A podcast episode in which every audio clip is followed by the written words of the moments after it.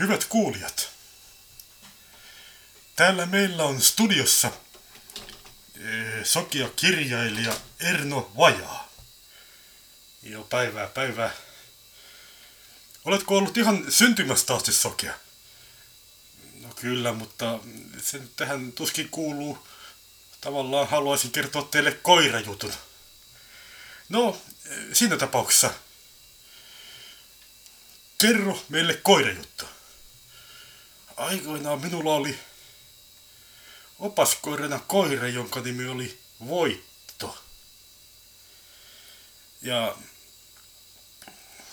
käytiin sen kanssa kaupassa, mutta se ei sitten halunnut välttämättä lähteä viemään meikäläistä ollenkaan kotiin, kun reitti oli sama. Se olisi halunnut mennä kiertotietä reittiä. Kerran sattui semmonen juttu, että minä sitten sanoin sille, että kotiin ja niin kuin muuta vastaavaa montakin kertaa ja sitten, sitten välillä polttelemaan tupakkia siihen. Ja sitten ei tiennyt ollenkaan, että missä oltiin. Se mentiin ihan väärään suuntaan. Tota. Sekä ei auttanut, kun tota, siinä tuli niin kuin tällaisia penkkiurheilijoita. Ne marssi jonossa ja ne toivot just, että tämä kisa olisi mennyt niin kuin hyvin. Ja sitten ne sanoi siinä niin kuin marssiessaan, että voitto kotiin, voitto kotiin, voitto kotiin.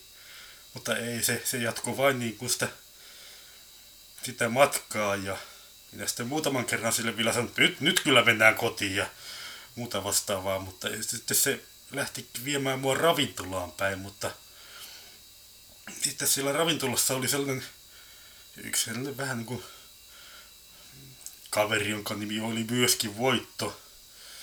Voitto ja se usein kävi ravintolassa ja tota, sitten sen jälkeen silloin semmoinen paha tapa, että se kävi vieraissa.